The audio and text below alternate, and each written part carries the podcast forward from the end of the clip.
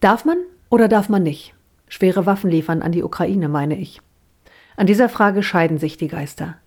Viele Christen, auch in der Ukraine, beten täglich dafür, dass die Waffen schweigen, dass Verhandlungen Ergebnisse bringen, dass das Sterben ein Ende hat. Trotzdem, Frieden schaffen ohne Waffen, das wird schwierig, fürchte ich. Eine Bekannte erzählt mir, sie denkt in der aktuellen Diskussion über Waffenlieferungen immer an den Schulhof, wo der Achtklässler den Fünftklässler verkloppt und die anderen Schüler in Sicherheitsabstand zum Geschehen waren, damit sie selbst nicht auch verkloppt werden. Wir sind nicht auf dem Schulhof. Wir sind erwachsen. Und von uns erwartet man Zivilcourage.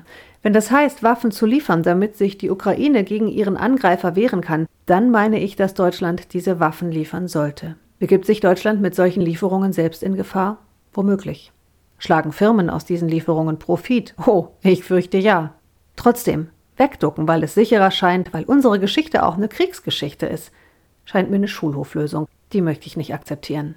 Natürlich bitte ich Gott trotzdem, dass er auf anderen Wegen Frieden schenkt und friedensbereites Bodenpersonal, Menschen ohne Rachegelüste. Ich meine übrigens, diese Friedensbereitschaft, die braucht's nicht nur in der Weltpolitik, sondern auch in Familien, in Freundeskreisen und besonders in Begegnungen mit Menschen, die ich als feindlich erlebe.